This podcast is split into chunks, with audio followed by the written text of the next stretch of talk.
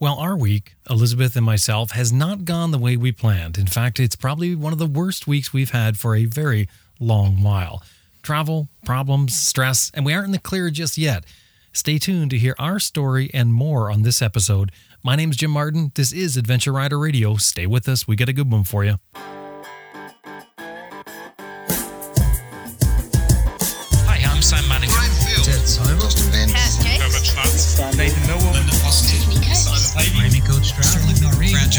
Johnson. Ben King, and you're listening to Adventure Rider Radio. Green Chile Adventure Gear makes American made heavy duty luggage systems for all makes of motorcycles. You can strap any dry bag to your bike and turn it into motorcycle luggage using their unique strapping systems. Their website, greenchileadv.com. Hey, Max BMW has four locations. They've been outfitting adventure riders since 2002. They've got a load of parts and accessories online and ready to ship to your door. They've got an incredible parts fiche online for you to look at and order your parts, look through exactly what you need. They've got an e-rider newsletter that's free to sign up for. maxbmw.com. maxbmw.com. The tire pump that I have on my bike sits in a soft pannier and it's been crushed many times when the bike has been dropped on a hard surface. It's bent, it's dinted, it's, it's really taken some abuse. It's called a cycle pump. Yep, the award winning cycle pump made by Best Rest. Get one for yourself. Cyclepump.com. Well, you know, it's not even guesswork. It's a proven fact that you will get more miles from your chain by oiling it regularly. Here's what you got to look at the Moto Breeze chain oiler. It's got no moving parts, got no electrical parts. It runs off of air pressure and it's got vacuum connections that take the oil down and deposit it onto a felt pad that goes directly onto your chain. An ounce of oil gets you 1,000 miles or 1,600 kilometers. Motobreeze.com. There's two eyes in there. Motobreeze.com. For the past five years, around this time of year, the start of summer, we leave our seasonal rental home on the west coast of Canada and hit the road. We head across our vast country and end up at some point in Ontario to visit family, explore the, the difficult trails of the East, which I really like, go to some motorcycle events, and then eventually head back to the coast come fall. Now, most years we travel with our Jeep, pulling our cargo trailer with Elizabeth, myself, our two faithful dogs, all traveling together. Our trailer is a, sort of a lightweight version of a cargo trailer that we've converted into, I guess, what's commonly referred to as a toy hauler. Um, we built in a, a fold down bed, a kitchen, a sink. We put a couple of windows in. We got a table, um, all built with uh, cedar supplied from my, my buddy Paul we really like our home away from home. This thing doubles as, as a home, as um, protection from the weather. Um, it also hauls the motorcycle. The back folds down, and we push the motorcycle up in, or actually just ride the motorcycle up in, strap it in place. Uh, but most importantly, it, it's our rolling studio to produce Adventure Rider Radio and work on our, our audio programs.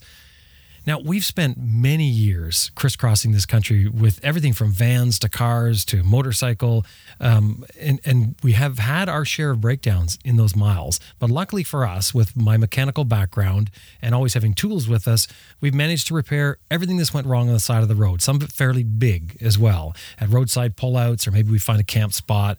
Um, we've done things like axle joints and and had uh, minor transmission problems and carburetor rebuilds back in the day. I mean, there, there's been a bunch of things, but we've always been able to fix it and get back on the road. But this year, this year was different. This year, we had a load of things that we wanted to take out east with us. So we decided to buy an old, inexpensive pickup truck to haul all these things out with us. And we thought the advantage would be is that this pickup truck being a V8 is it can also haul the trailer.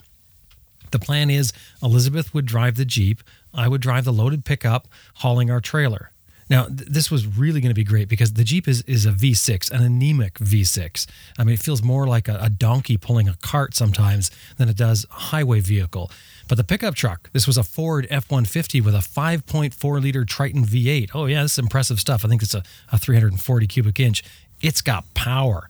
Uh, it, it, could haul the, the load in the back and, and pull the trailer like a champ, going any speed I ask as I ro- as I drove along with it. I don't even have uh, have to worry about it, and without any hint of trouble. Well, that was day one. After a good day of driving down Vancouver Island, crossing on the big ferry, it's a two hour crossing on the ferry to get to the mainland, and then up the mainland towards the mountains, we pulled into a stop into uh, just before a town called Hope, which is at the base of the Coquihalla Highway. It's a place that we love to stop at when we're traveling through this area. And I was feeling really good about our progress. Uh, I got out of the truck thinking about how great this is going to work out, and my stomach sank.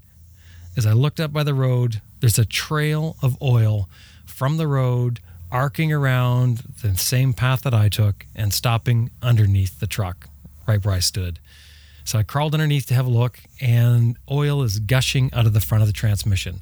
The, the front pump seal is blowing, and that's something that I, I cannot reasonably repair at the side of the road. This this was big. So picture this: we've moved out of the house for the summer. We don't have a place to go back to.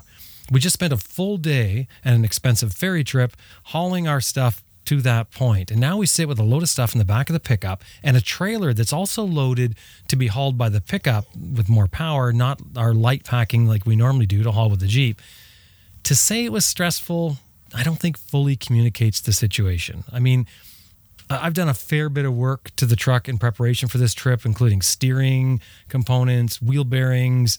Uh, I worked on the axles. I've worked on, on doing the box, and we gave it a lot of good runs in the months building up to our departure. And one of the reasons that we bought this truck in particular is because the guy that sold it to us said the transmission had been rebuilt uh, a little a year or so before he sold it to us. And I thought, perfect. At least I wouldn't have to worry about that. Now, I don't know about you, but for us, I think there's sort of a chain of emotions that follow something like this. First, it's like, why me? why now? And, you know, then this is a really bad situation.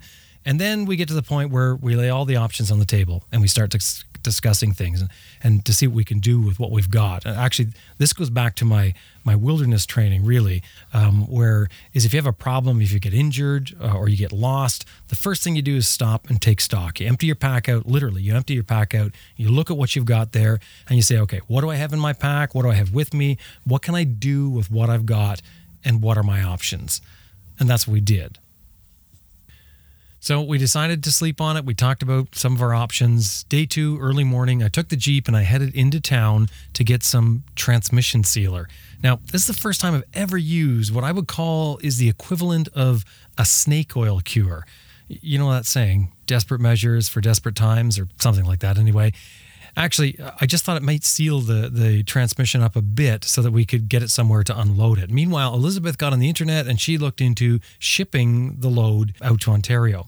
Now, I, I got to jump back here for a second. Back in the wintertime, when we bought this truck, Elizabeth and I had agreed that, hey, if it didn't make it, it wouldn't be the end of the world because we didn't pay too much for the truck. We could make other arrangements. But it's it's kind of funny how it seems so simple and conceptual back then, but in reality, it doesn't feel quite that easy. You know, we'll just find another way.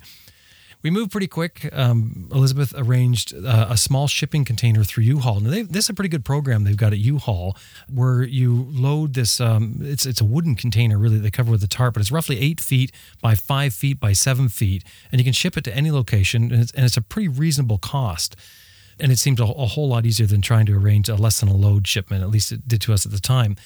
Now, with this box, apparently you can ship your motorcycle as well. That's what they say at U-Haul. I don't think I would do it because it doesn't have any proper tie downs in it, and I don't know. I, I just wouldn't trust it. But they say that you can do it. You just got to take the fluids out, and they'll ship it. Meanwhile, we posted the truck for sale on the local markets, marketplace groups, and we soon had people responding to those ads. It was a good looking truck. Um, we advertised it with the leaking transmission.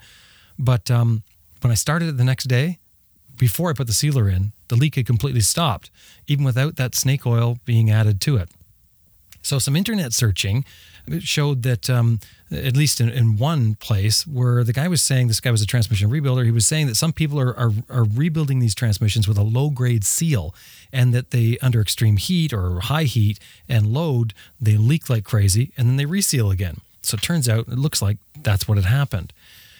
Well, there was no way that was going to make it across the country. So we decided we were just going to continue on with our plan. Within a few hours, we had a couple come to look at the truck. Now, this is in a rest area. This is the type of place where you pull out on the side of the road for a snooze, use the washroom, you know, maybe splash some water on your face. This is where we are these buyers that were interested in the truck, they loved it. They said it was just what they were looking for. They had a friend to help them with the transmission problem. So they slapped down a couple hundred bucks as a, a down payment and said they'll take it. We told them we have to take it back to Abbotsford, which is just outside Vancouver, to unload the stuff out of the back. And they said that was fine, no problem at all. So that was great. The truck was sold. It wasn't leaking now, but we didn't want to take a chance and drive the truck back because we were worried that it might start leaking and then actually damage the clutches and the transmission, which so far had been fine. Now we have BCAA, which is roadside assistance. So we called them up and arranged to have the truck put on a flatbed and hauled to the storage. Of course, there was some debate between the BCAA customer service rep and myself over the shipping or the hauling of the truck because they said they can't ship it to a storage unit. But I thought, well, how bizarre. But anyway, we, we got that sorted out. The tow truck came, hauled the pickup to the storage unit. When we got there, we found out we only had until late afternoon to get the truck unpacked and the container packed, or we would miss our shipping window. So it's like this mass rush. It's hot. The sun is baking. Um, it was just one of those scenes, you know, you can imagine what it looked like. So very quickly, we got everything loaded in the container, but only as we started to finish up did we realize that we actually might be overweight with this container. So that added to our stress as we were finishing up. Luckily, we we came in under the maximum weight. Then we added the transmission fluid to the pickup um, and the sealer and drove the pickup to meet the new buyers. They weren't there. That was added more stress to us. Are these people going to stand us up? They only gave us a couple hundred dollars. And when we pulled it in, the truck isn't leaking a drop. No oil at all. So it's completely dry. Uh, it was wet from the old leak, but it wasn't dripping any more oil. 45 sweaty minutes later, they arrived. All was good. They got a break on a truck that they really needed. They loved it. And we got rid of something that would have cost us too much money and too much hassle to store and have to deal with afterwards. So, okay, all was good. Problem solved. And all that was done in one single day. We had emptied our load out of our truck into that shipping container bound from Ontario. We'd sold the truck and now we we're ready to continue on our, our adventure. So off we went with the mule pulling the cart. Uh, sorry, I mean the Jeep pulling the trailer. Now, at this point, I'm going to have to jump back to last year's trip. Last year, on the way back out here to the West Coast, the transmission in the Jeep had this a little bit of a hiccup. That is shifting, a weird shifting thing it did just the once. And that kind of freaked us out so that we went straight to the next town and we found a transmission shop and had a tech look at it. He looked at it and thought it was all fine. We were, we were good to go. There's, there's, there's nothing wrong. So off we went. I think you can imagine where I'm headed here. so, so off we went. So, okay, now back to this trip here. Um, we've, we've dumped the truck, we've dumped our load, we're off and running. A few hours on the road as we're headed along, the hiccup happens again. So this hiccup that hadn't showed up since last year and only did it the once now shows up again on this trip after we've dealt with the truck uh, with the transmission leaking and all of that. This is in our Jeep. It's a different vehicle. It's unbelievable. But it happens again. And then it happens again. And it happens again. And finally we pull over and we realize we've got a another huge problem here to deal with. So there we are at the, at the side of the road with now another major transmission problem, only with a different vehicle. It's almost uh, unbelievable. I mean, it is unbelievable, really. Here we are. I think we're day four or something like that into the trip, and now our other vehicle has a transmission problem. So I'm going to leave this story right here. Us on the side of the road. If you want to know what happens, stay tuned for the end of the episode. I'm going to give you the conclusion, well, at least the update to where we are right now as we're recording. So, after everything we've been through in the last few days, in the last week or so, we got thinking about an episode that we did back in 2014, an interview from an episode with a fellow named Don Parsons who was suggesting using local forums to solve problems and to find information about places that he wanted to ride in.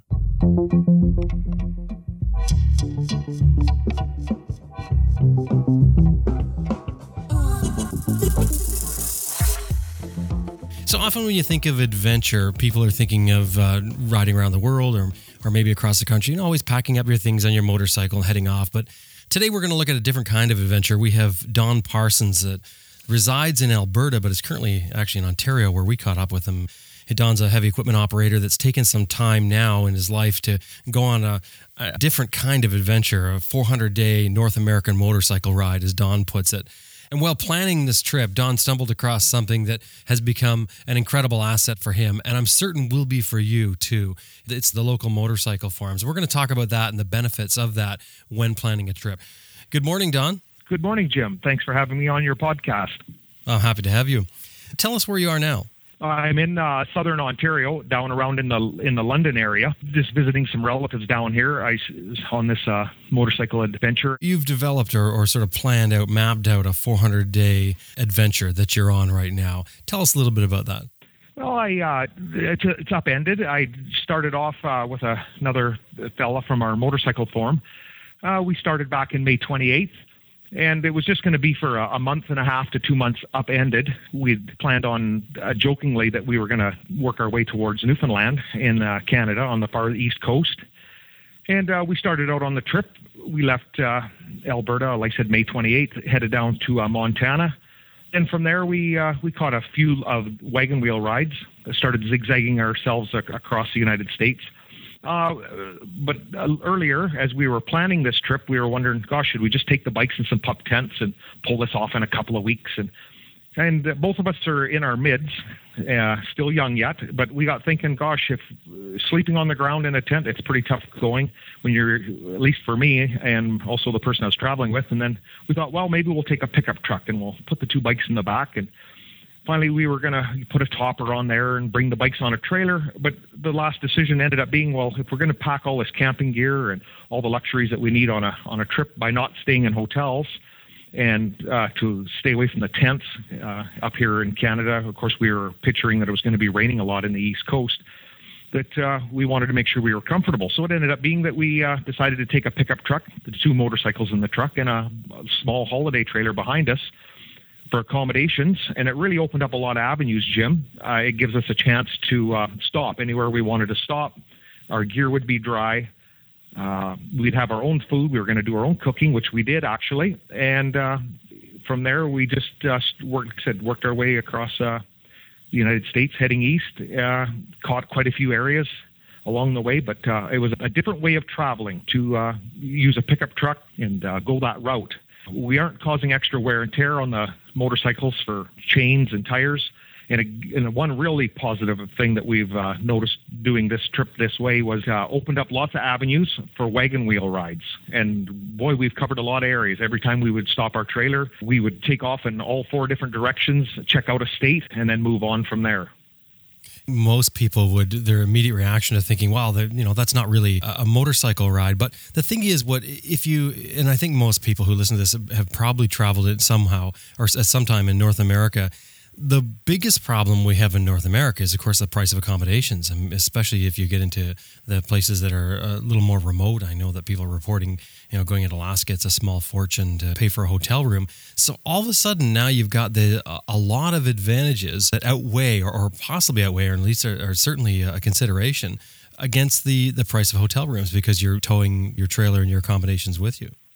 Yep, that is correct. We'd uh, priced out the idea or thought up the idea of maybe 50% of the tenting, uh, 50% of the time staying in hotels. And then, of course, we said, well, if we run into rougher weather, maybe we should spend as much time as we can in tents. And then just on the uh, rainy days, stay in uh, hotels at that point. And, and it, uh, yeah, it definitely crossed our minds to start off, like I said, directly with the bikes. Um, this friend of, of mine and myself, we did quite a, as we were planning the trip. Uh, we did quite a few trips into uh, the eastern slopes of Alberta, around the Nordegg area, and uh, of course, some of the days were pretty nice. This was in the spring. Some of the days were actually pretty nice there this year, and we'd. Uh, on one particular ride on the way back through our planning, we ended up catching a, a full day of rain. So we decided at that point when we got back to his place, we were pretty soaked, pretty wet, and we were just uh, realized. He says, you know, the the bumper trailer idea it's a definite must.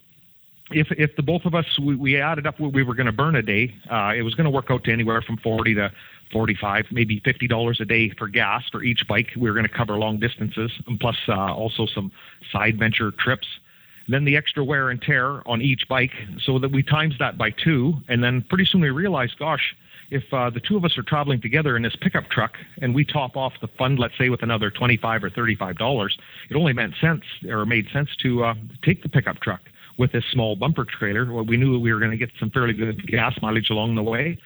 And like I said, what it did was it really opened up the avenues, Jim, for us to uh, be able to just uh, pull off anywhere we wanted to stay, either out on uh, on Crown land. Uh, there's a good portion of it on the uh, western side of the United States, and of course, uh, at times we did stay at Walmart parking lots. Uh, the odd time we did stay at a at a uh, Tim Hortons or or uh, what do you call it, a McDonald's and it really opened up lots of avenues. It just uh, it just made really good sense to uh, travel this way. It give us security, uh, uh, the uh, dryness of being able to even on the on the wet days. We knew that our gear was dry. We dried it out in the trailer. Uh, we'd get on our bikes that morning, and it would be drizzling or raining a little bit, and away we'd go off to uh, picking some area into uh, into a wagon wheel ride, either heading like I said in any direction.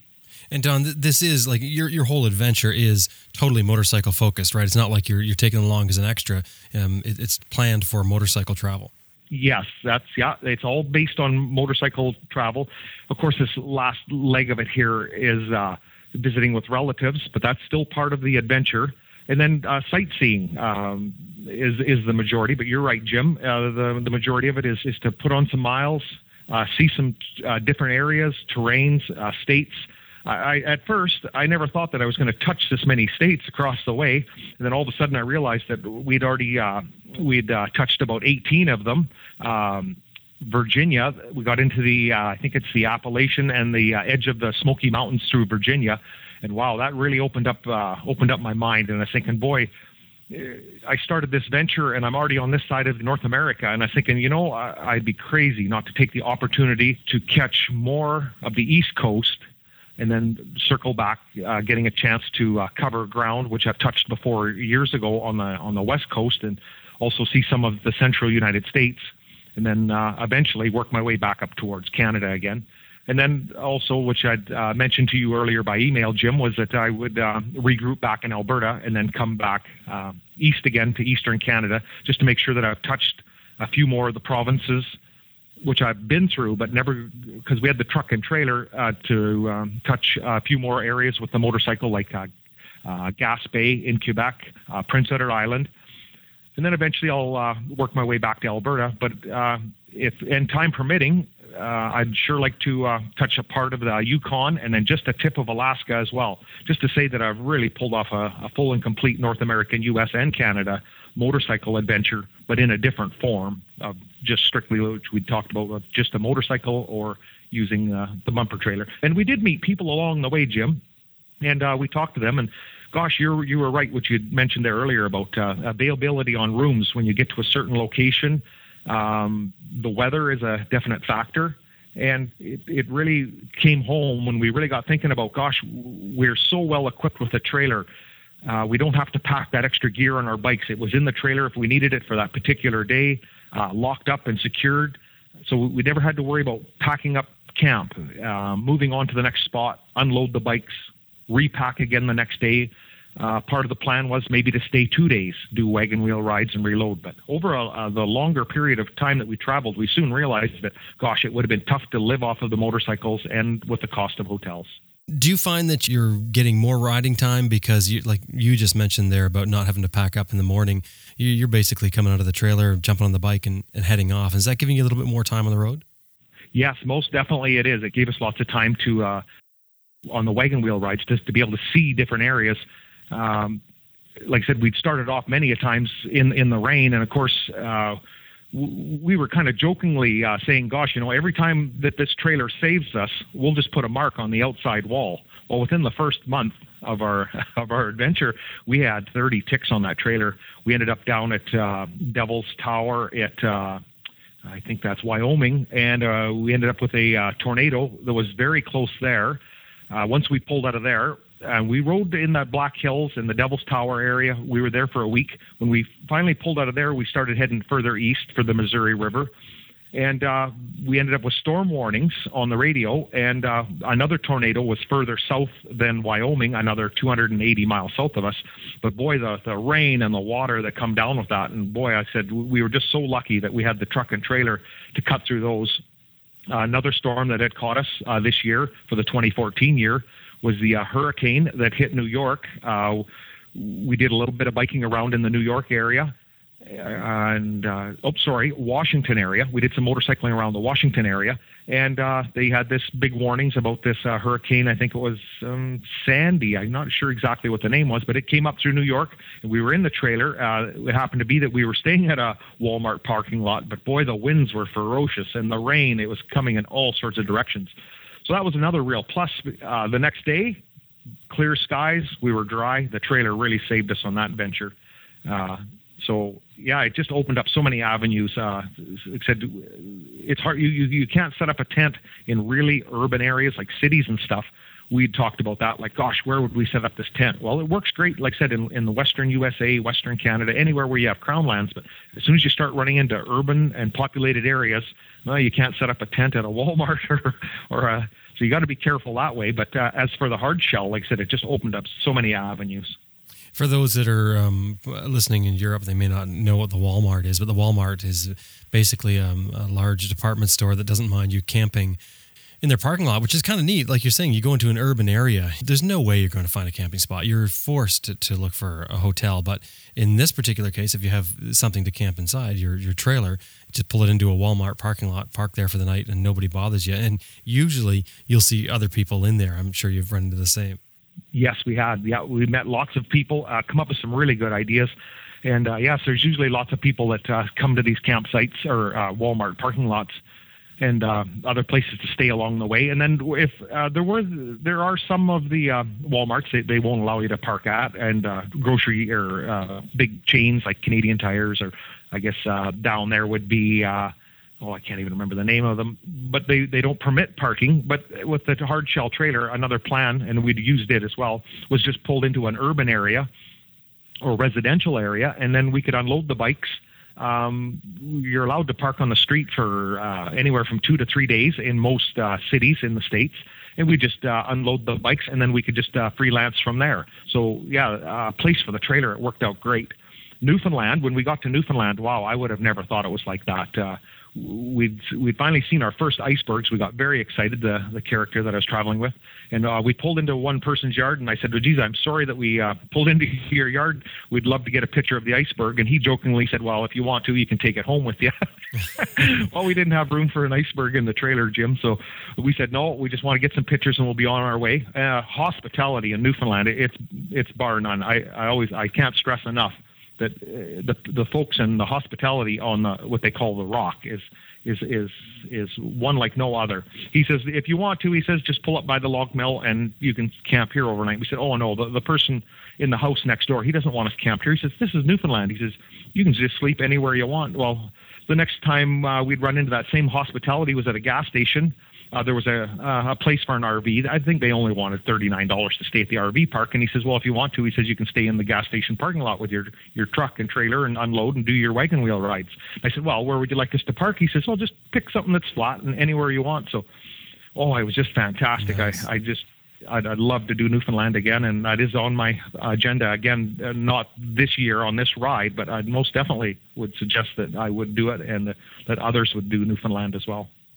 Yeah, and the great thing about uh, one thing I was going to mention about uh, running with the trailer too is that you're extending your season. You're, you're, able to ride in places where most of us are fleeing from, and you're pushing the weather. Like even now, being in Ontario at the end of November, and still able to, if the weather's right, jump on your bike and get out there and ride.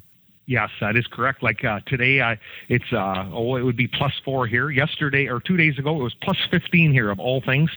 Uh, we just finished uh, having a snowstorm that uh, I think about a yeah I guess it would be a week ago. Uh, Buffalo, South Buffalo, had just uh, encountered uh, two meters of snow in some areas in the south part of Buffalo. We received anywhere from eight to ten inches of snow here in London, Ontario, and I was sure that the the motorcycle was gonna it, it was parked. I, I figured that's it. The, the season's over. I can do some other things before I continue on my trip. And then uh, about two days after that big snowstorm, uh, it had rained. It warmed up. Like I said, it got into the uh, plus 15 Celsius here. Uh, all the snow is gone. Just very small skiffs of snow uh, remain in the ditches and in the low-lying areas. But as for the snow that's in the trees, it's gone. So, and then today is, uh, like I said, it's a cloudy, overcast, really light winds, and it's in that plus six again. But definitely uh, motorcycle season is uh, can continue on. Forecast again is for more snow coming up, but uh, yeah, I've always remember being online and watching that uh, there was people in uh, the Toronto, the city of Toronto, that were motorcycling uh, right up to the December area, the southern Ontario pocket. We're pretty well parallel with the north part of northern California. We are so far south here, so we receive those temperatures well, maybe not so much from there because of the Arctic uh, flow of air that uh, drifts down here. But yeah, Southern Ontario definitely uh, has an extended motorcycle season, not like some parts of Canada. Well, I guess coming from Alberta, in comparison, you're not riding. What what, what Yeah, dates do you yeah. ride up to on average in Alberta? Usually in Alberta, the, I guess I was on online on our uh, motorcycle forum, and it sounded like the most of the guys had parked their bikes around. Uh, the, the pretty close to about the third week in September. It seemed like looking at the form and uh, September right on through until when? It's going to have to be what June. Yep, it would be well. I guess uh, yeah, June would be a good part. May it seems like every time we get moving in Alberta, uh, we always usually call uh, May 24th uh, another skiff of snow in Alberta, but then it usually melts off. So yep, the the I guess it would be April, May. Yeah, about the beginning part of June would be a, again a good start or a safe start. But that's not saying that uh, we we haven't seen the odd snow drift in even in in the beginning parts of June in Alberta off the mountains. Wow, there you go. So you have to um, you have to really have some respect for Albertans to be able to last that long without riding their motorcycles. Yeah, How far are you into your 400 day journey now? I'm about uh, six months into the trip so far, and then uh, it's it's uh, like I said, it will be about February, the uh, beginning part of February, when I'll uh, load the, uh, the the riding partner I was traveling with. He's already returned back to uh, Alberta. Uh, he's as well a U.S. traveler, so uh, he wanted to make sure he didn't run out of traveling days. We're allowed to leave our province in Canada for seven months, but you're only really allowed, which I found out, you're only really allowed to be in the states for six months at a time. Of course, uh, beginning on January the first is the start of a new uh, calendar year, so you're good to go. Uh, he returned back to Alberta. That way, he could uh, have some days left over, so he'd be able to uh, continue on his ventures into the states, and he'll probably work his way down into Arizona at when his uh, days are open that he can travel back down into the states. So yeah, mine will get underway uh, from here, uh, February the the first or second for sure. I'll start on my way down, and then uh, I'm going to zigzag and take my time. I, I, I like I said, I, the nice thing about uh, the the truck and the bumper trailer and the motorcycle is even if there's snow on the ground, there's going to be spots where I will be able to unload and ride. I was hoping to be able to catch some of the areas down to the uh, Appalachian Mountains and little parts along the edges of the Smoky Mountains. Of course, being February, it could be snow. Uh, Buffalo is uh, now melted off, but I, I won't do any riding in Buffalo. I've already uh, we've already toured um, New York State and uh, in that part on the East Coast, so then I can work my way further south. But then there's a uh, uh, North Carolina and South Carolina. And of course, there's going to be places where I'll be able to uh, unload my motorcycle along the uh, coastline. And yes, it's it's cold in the morning, uh, pretty cold for tenting. There won't be any other tenters down there, but uh, I'll be able to uh, do a little bit of motorcycling there. Being from Alberta, I've had a I've been very lucky to uh, have an opportunity to pull off lots of rubber tired rubber tired motorcycle rides. Once in a while, we'll end up with the warm Chinooks down by Calgary, Alberta uh, which along the eastern slopes of the mountains, and these warm Chinooks will blow in and clear off the highways. And I've been very fortunate to be able to pull off some of these uh, motorcycle smaller day trips or two day trips in the uh, eastern slopes of Alberta. And then a little bit of practice of riding on uh, glare ice with rubber tires.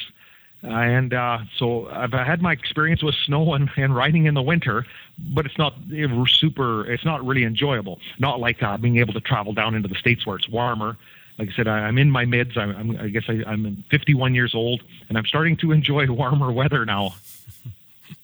Yeah, I'm finding the same thing that the the ground is also getting a little lumpier.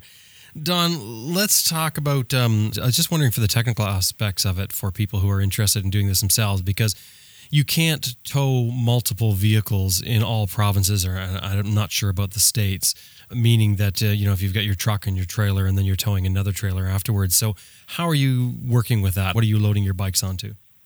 We picked the uh, simple idea. We uh, have a, or I guess I have the pickup truck. It's a long box uh, pickup truck, and then we put the two motorcycles right in the box, and then uh, we use motorcycle ramps for loading and unloading, or back up to areas that are uh, steep enough for grade, so we don't end up falling off. Used a couple of smaller bikes KLR 650s. Could have used bigger bikes as well, but uh, I guess the plan was was to pick something that's mid-sized bikes, and then uh, once we had the bikes loaded, we'd just back up, uh, pin onto the trailer, and pretty much ready to go. Every time we were uh, done using the trailer, we always put stuff away, so we're ready to go. And uh, when we got to an area, we traveled uh, very frugal. And actually, we were so frugal that we actually had to buy a few supplies on the road, like a, uh, a pancake flipper and a can opener, because uh, our plan was was to bring our just like we were going to tent. So I call it the 88 pound pack, and we, we both of us had our hockey bags. They worked out to 88 pounds. Uh, we had a little portable stove just in case we planned on staying in the tents. And uh, the trailer was pretty much empty. We had a, a, small pot and a small pan. So we had to buy just a, a few small supplies along the way to uh, top off the trailer. But uh, yeah, it's most definitely, Jim, it's the, is a, a freelance uh, way to travel. Our, our, plan was, like I said, what you'd mentioned earlier, uh, had asked was uh, the wagon wheel rides, and it just opened up so many avenues we'd have a good night's sleep, wake up, uh, cook our own breakfast, uh, clean up, uh, make our lunches, and then lead depart from the trailer in any direction we wanted. And it just, like I said, just uh, opens up a whole new avenue. Uh, if we were tired that day, we'd take a, a, day off or half a day. If we wanted to ride in the evening, we could go ride in the evening, come back to our trailer. We didn't ever had to worry about booking a hotel or setting up a tent. It's just so freelance to, to be able to just come and go as we as we as we chose. Don, when planning for this trip, you found something really valuable in accessing local forums for the places that you wanted to visit. And uh, I know that you are active in your own local farm in, in, Alberta, but you found something very valuable in looking at other local forums that you otherwise would not look at. Tell us more about that. Well, it's uh, like I said uh, when I started. It was in 2011 that I'd met the um, characters, uh, the, the folks with the Alberta Dual Sport, and it really accelerated from there after joining these uh, this small group, uh, I, we ended up having group rides, uh, tech days, coffee nights, and, and a bonding with folks of the same interest. Uh, these small motorcycle forums they help in our area for many reasons. Jim, they uh, open up so many uh, avenues to find local information. I'd mentioned to you earlier the ADV rider site, just absolutely fantastic. Lots of people frequent that. Uh, I've been on that site many a times, and lots of in the Harley owners group. My friend is a, a friend of the or uh, is, is, on the Harley's owners group, and I've accessed information from there. But these are large, uh, wide variety sites, and also helpful for information. But as we were traveling along, uh, I, I noticed that even in our Alberta dualsport.ca form, uh, people would uh, log on and they'd ask for information for rides in our province of uh, Alberta and also parts of uh, British Columbia and also in Saskatchewan and Alberta Dual Sport is a bunch of uh, riders of like-minded uh, interests. So the variety of information we could get from these local small forums is just fantastic. So, and I got thinking the same thing when we hit the road that, gosh, we we had our laptops with us, our smartphones. We could access information uh, one we found for sure was Newfoundland, uh, Ride Ride the Rock Farm. Oh, just a vast pile of information on on trails and places to go. Uh, New Brunswick, uh, we uh, ended up riding with the uh, Crusaders 74. we found their web page and met many of the members on a four-day stayover at their own clubhouse. I didn't realize that New Brunswick and Nova Scotia. Their motorcycle groups, they seem to be their clubs, I guess.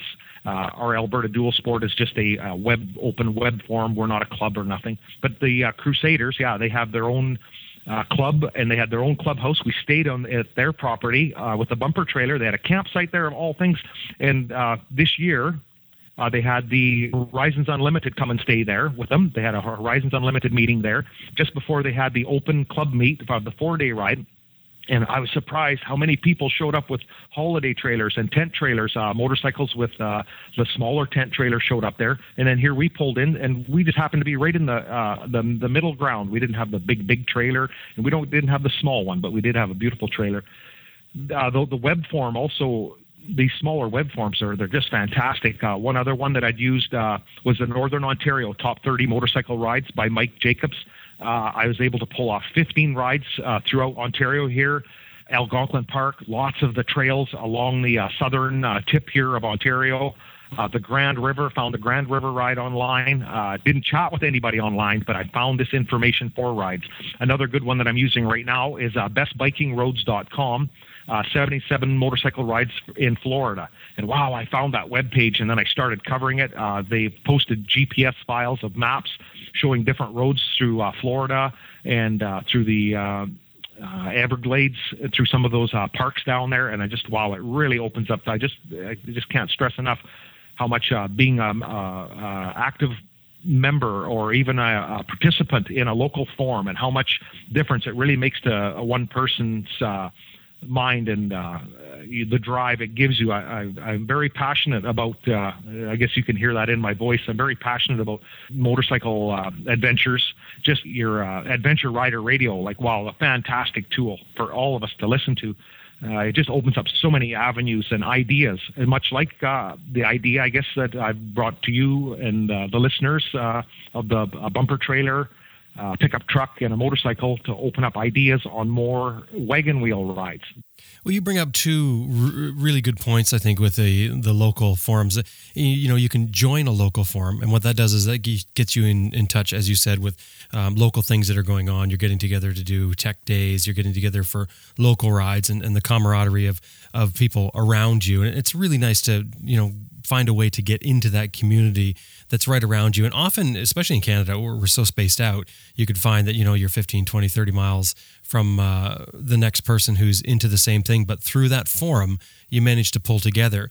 And then the re- other real and interesting aspect is you researching a trip and going into those forums because I understand what you're saying about, you know, you go to a big forum like uh, Horizons Unlimited or ADV Rider and there's just loads of knowledge there and and and these people have traveled through you know all these different areas but to get some real intimate knowledge of a local area when you go into that local forum where these guys are doing day trips all throughout the summer in their local area that is a real nugget of information to find that that is a um, just a, an incredible resource as, you, as you've said and you're using that to to do your entire trip which sounds like a, a fantastic tool for people when they're doing trip planning most definitely is. Like I said, it's just opened up so many avenues. Uh, we could go on to uh, one of these small base forums.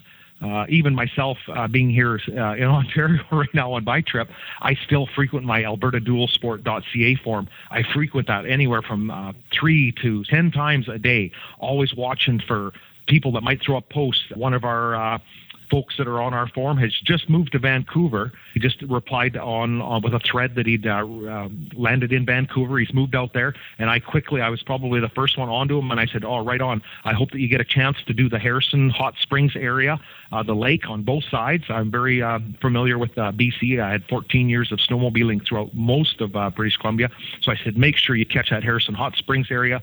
And then, being that you're in Vancouver, you're very close to Whistler." Pemberton. There's a cut across from Pemberton uh, up to uh, Gold Bridge, and I said that is just a vast, endless amount of logging roads and trails up there. Uh, you, you, yourself, Jim, like I said, you, you're from that BC area, so you probably know this well in your areas. And like I said, when people can touch base with a with a person that's in that area, wow, it just and you get instant feedback. That's what I find about these small forums it seemed like uh, when we would log on to a small forum, uh, we would shut off uh, go for an afternoon ride, and then I just click on that form, just you know, jokingly to think, gosh, you know, nobody's going to reply to my request. Like, what am I going to see in Cody, Wyoming? And wow, I would click on that, and all of a sudden, you know, there'd be two or three uh, folks saying, hey, get yourself over to this road, or there's this trail over here, and oh, you'll you'll love to see this area, and go ride this mountain range. And oh, I just opened up, and it's such fast replies, and that, that's uh, the real plus to. Uh, I guess being part of a local local uh, smaller form is that and it would be nice if uh, I guess we could spend that time uh, to uh, find them. That's that's part of the trick. But uh, usually, like I said, we just the search engine on the, today's computers is fantastic. So you just dial in the state or the province you're looking for, and up pops these web forms. I also found an adventure dual sport form for Ontario, but the majority of those rides are up in the northern part of Ontario, not so much down in the populated area on the Panhandle, down where I am. What are you searching for when you're looking for the local forums? Uh, usually, I'm looking for adventure rides, and then n- not so much the, the tech stuff because uh, I don't really need a hand with anything. But if I did need a, a local hand with, oh, let's say, setting valves or uh, having trouble finding a certain product or uh, a part or a motorcycle dealership, of course, uh, the, the people on these small forums will say, you know, they've had a really good experience here. Stop and see these folks. But uh, the majority of information I'm looking for is rides, uh, places to go, uh, things to see, um, that kind of stuff. And uh, that's what really uh, we found, like I said, with uh, uh, the Crusaders. We, we, we spent four days with those guys. We found them online. We stayed with them for four days. They, they took us out. They ventured us around in their area in New Brunswick called, um, I'm just trying to think of the name of that area there. Oh, out in Annapolis Valley. And they toured us around Annapolis Valley. And while we've seen sites and things that we would have just normally passed by, um, there was an old uh, Navy academy, uh, military academy that's now abandoned with lots of white buildings. We would have never known what it really was, except that it was something to do. But they explained to us uh, what year it got started, um, the academic uh, training and courses for the uh, people that are cadets and stuff. And also in the military, a lot of uh, people from Eastern Canada had been to this Annapolis area uh, academy. So yeah, you, we just find out this information about particular little areas and spots along the way, and uh, just fantastic to think that uh, you would find this on a on a couple of clicks of the web. And nothing beats getting a hold of people who are doing those, like I said, the local day trips where they're going and exploring because they'll spend the hours and hours writing the the maybe not so interesting stuff and the real nuggets that you are interested in is going through and as a new person to the area. Don, when you're um, when you're talking about checking out these forums, are you just searching as you go? Like you're just arriving in a place and going, "Hey, I'll I'll search this area," or is this all done in advance while you're planning your trip? Well, I guess we started off. At the majority of it was it was just as we would land, and then we would uh, jump online and then start to look around. But now that I've got this time and starting to realize the importance of these forms, I'm, I'm doing some in advance. So I, am doing Florida, and I'll do some up along uh, through uh, the Texas area through there. But definitely I'll do some in advance of Arizona as well as I work my way to the uh, western uh, North America there on the western side. So I'll do some pre in advance, but at any moment I can just stop and knowing when I've found these forms that I can always click back on them and get instant feedback. Uh, another one that I was on years and years ago was the uh, DRZ form, uh, which is a little Suzuki 400 motorcycle, and a lot of those characters are all throughout uh, United States, but uh, there's a good portion of them in the Las Vegas area. Well, being that I'm in Arizona and Nevada is a hop, skip, and a jump away. I'll definitely click back on there because I have the chromotomy of chatting with these guys online over the last couple of years over just uh, technical information on this motorcycle. But theoretically, they, they probably know me by my name, and if I click back on that site, they'll remember that I'm the I'm the Canadian guy, and I'm looking for information. And I bet you I will meet some of them uh, as well. Same as, like I said, the Crusaders and other folks from other uh, forums that I've been on. NADB Rider. Actually, I was surprised how many. Uh, we were in a parking lot and a person pulled up on a Euro motorcycle, and the first thing I said to him is, "Do you do you log on to ADV Rider?" And he says, "Yeah," and he told us who he was. And uh, I can't remember now offhand. I'd have to go back to my books and journals, but how many people are also touched by the bigger forums and, uh, and just how it all seems to work out. I just absolutely love. All, I like all the forums that I'm in, but I really appreciate the small ones because they just have that, like I said, that connection that you talked about and that bonding, a chance to actually meet face to face. That's like I said. I guess I'm really passionate about our Alberta Dualsport.ca forum because uh, it just brought on a whole new way of me meeting uh, new friends and people of like I said that have the same interest in rides and like I said these tech days it just adds up for so many so many pluses just to be active. Now there's lots of people on our forum that are, are they're they're silent. They're more uh, web browsers. They just love to look. But when we have these group rides, one in the spring, you know, one in the fall. I was surprised actually how many it uh, brings out. The one fall ride we had, 79 showed up for it on uh, dual sport motorcycles with uh, 1200cc BMWs right on down to uh, little 200cc DRZs. And away we go, uh, leave a, a, city, take some gravel roads. Uh, uh, we break into different groups. Some go do some sand pits. Uh, some do the highways, and we all meet up for lunch at a, another little hamlet, and that's our day's ride. But a great way to meet people with with the passion of traveling by motorcycle.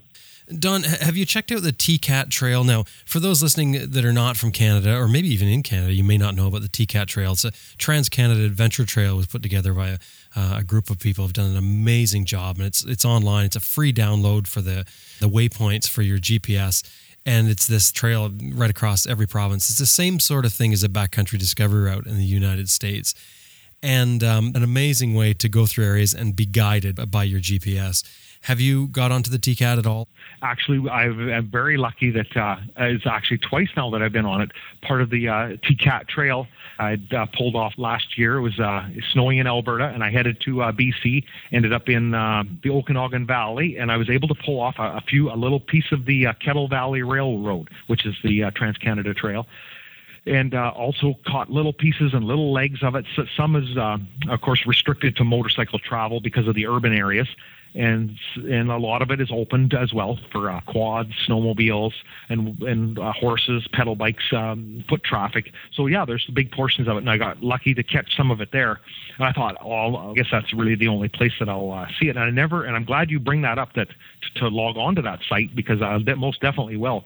Uh, when we were in Newfoundland uh, when we were coming back from after the two week stint in Newfoundland on the Rock, uh, we were talking to a person and he says, Yeah, you can pull up to North Sydney with a quad, load the quad on the ferry, and then once you unload at, um, oh, Port aux Basques, you can ride your quad off the ferry, get right onto the Trans Canada Trail, and ride all across Newfoundland. The the rail, the small gauge railroads uh, ripped up in Newfoundland, and it's all opened up. I think it was something like 824 uh, kilometers on the Trans Canada Trail.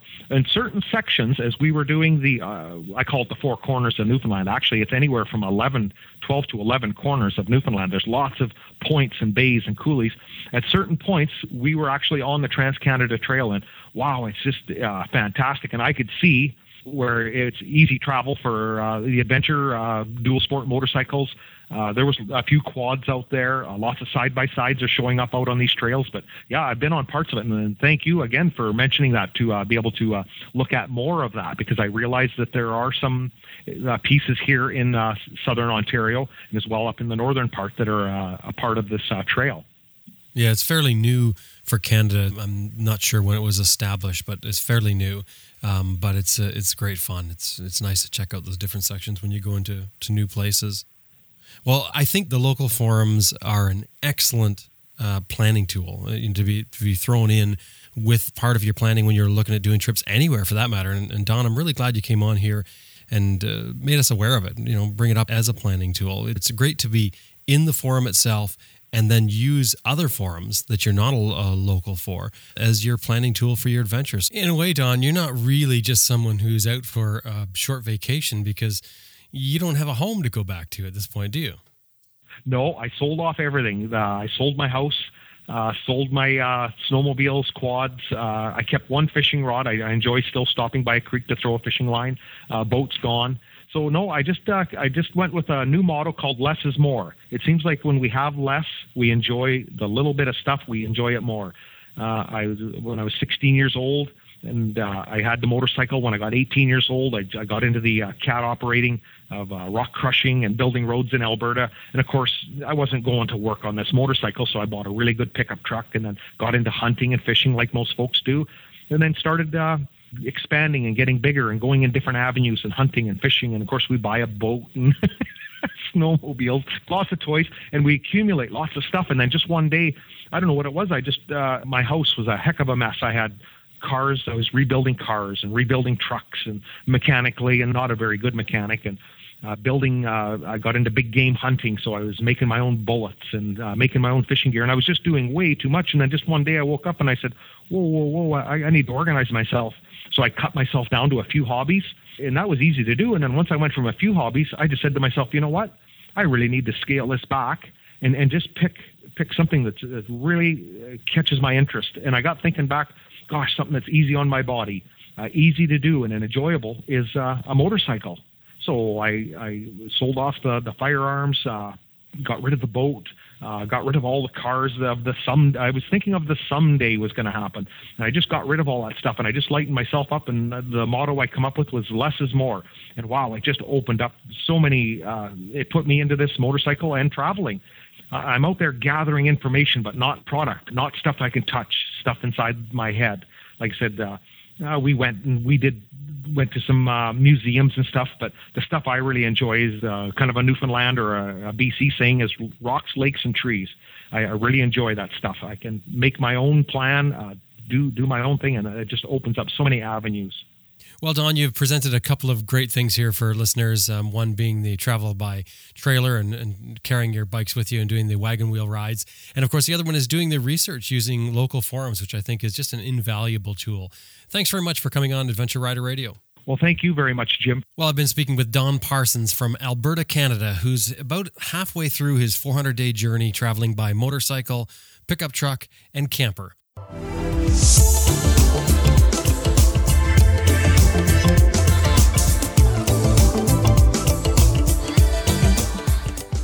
We're going to take a quick break to thank a couple of sponsors to help bring this episode to you today. But when we come back, I got the rest of our story and some tips for you. Stay with us.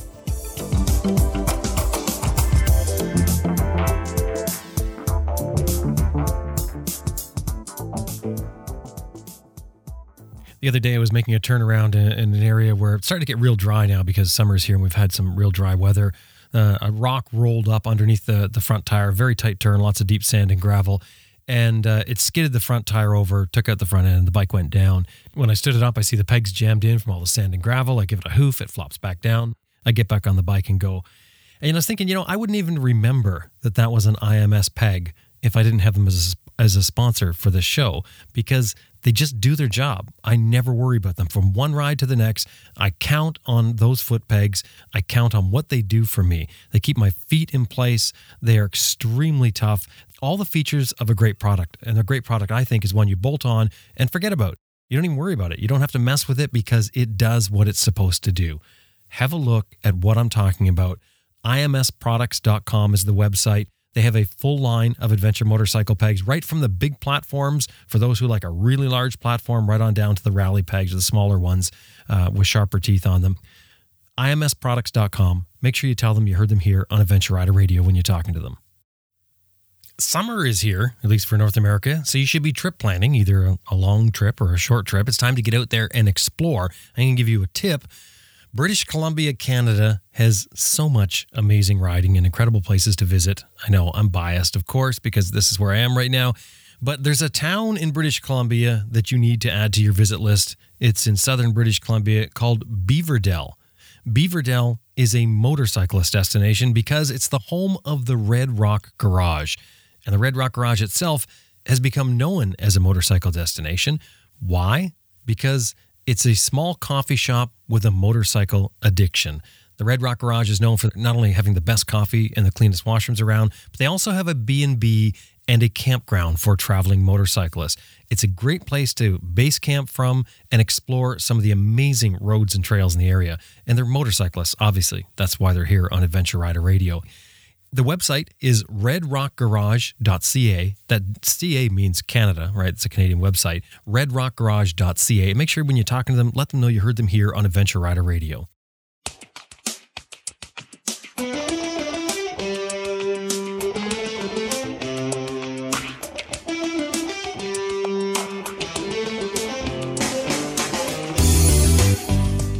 So, as I promised, we've got some travel tips for you, but first I'm going to tell you a little bit about what happened, at least up to where we are now in our adventure. Um, we found a camping spot. We decided to look around and find out if we could find information about the transmission problem we were having, find a transmission shop, which we did. And then we decided to limp our way um, by using a, a method to, to get the transmission to re engage all the way from where we were, another, I think, 200 kilometers back to a town where there was a transmission shop, which has a very good reputation from the research that we've done. We came back here. I mean, these these people are, are great. They had us come back here, and they said, whenever you get here, you know, they'll they'll deal with it. We showed up. We we spent, uh, I think, uh, six hours, uh, five hours, I think it was, uh, five hours getting the distance. It should have taken us a couple hours, I guess and because we kept having to stop because of the transmission problem. We finally get here. The place is called First Klass Transmission. It's in Salmon Arm, British Columbia. Class is spelled with a K. Um, these people are incredible. They've got the Jeep in the shop. We're now in our trailer.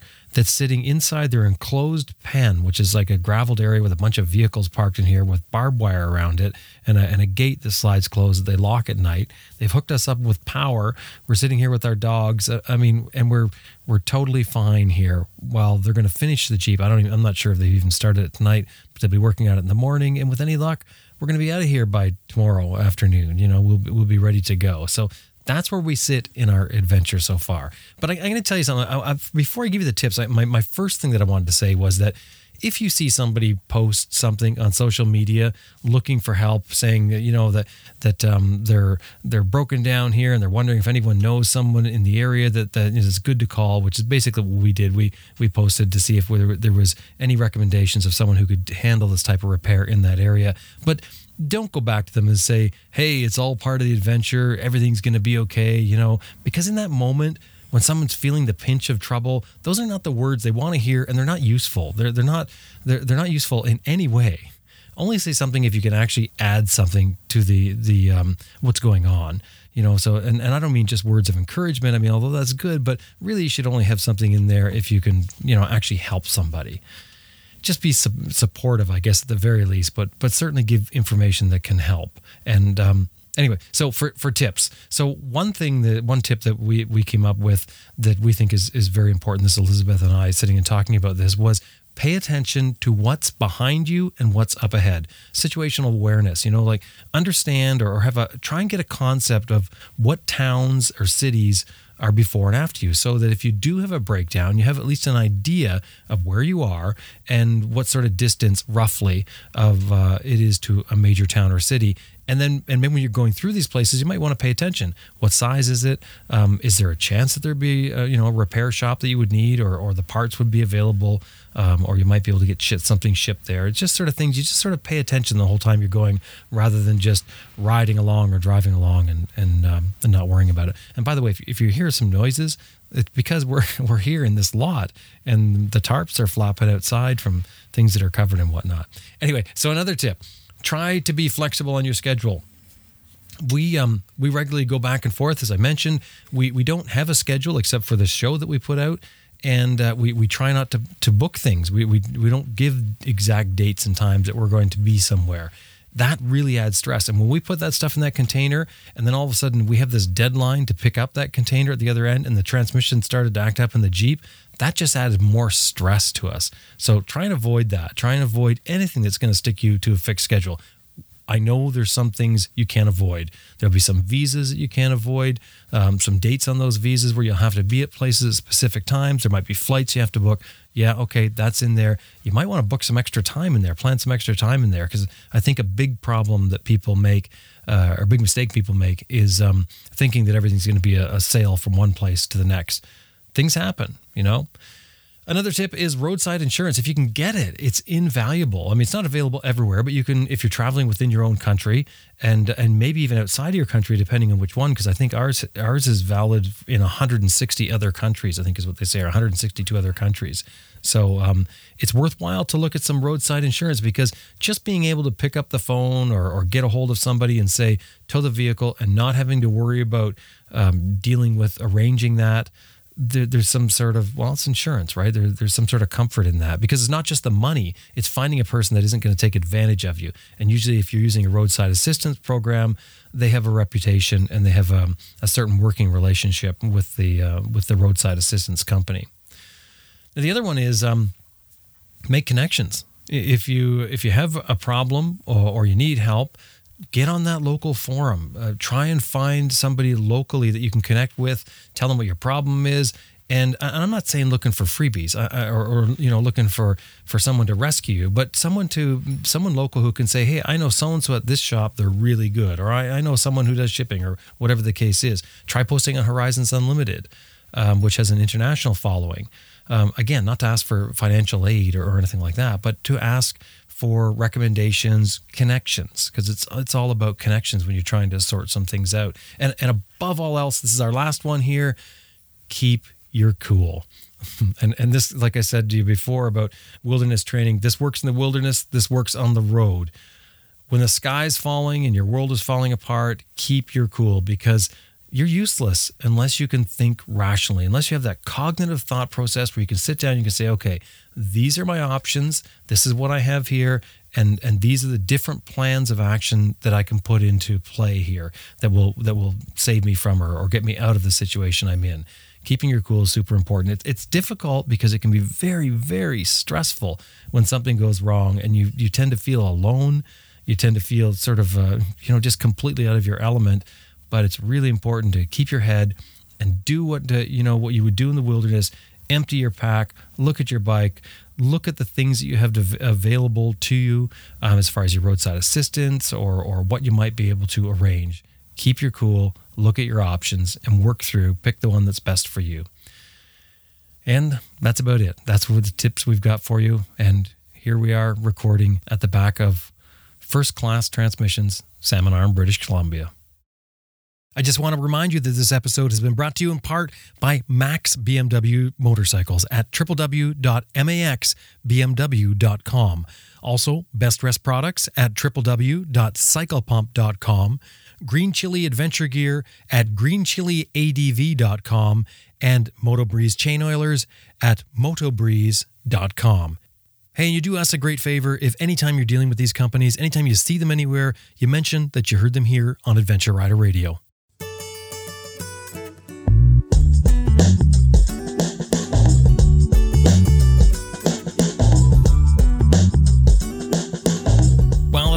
Up another episode of Adventure Rider Radio, and we sure hope you've enjoyed it much more than we've enjoyed the past week. Special thanks to First Klass Transmissions in Salmon Arm, British Columbia. Elizabeth, our producer, you, the listener, thank you very much for being there.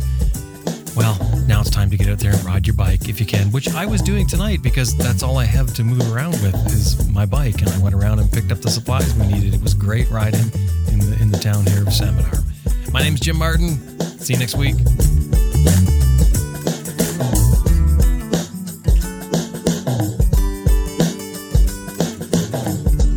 This is Chris, the blind scooter guy, and you're listening to Adventure Rider Radio.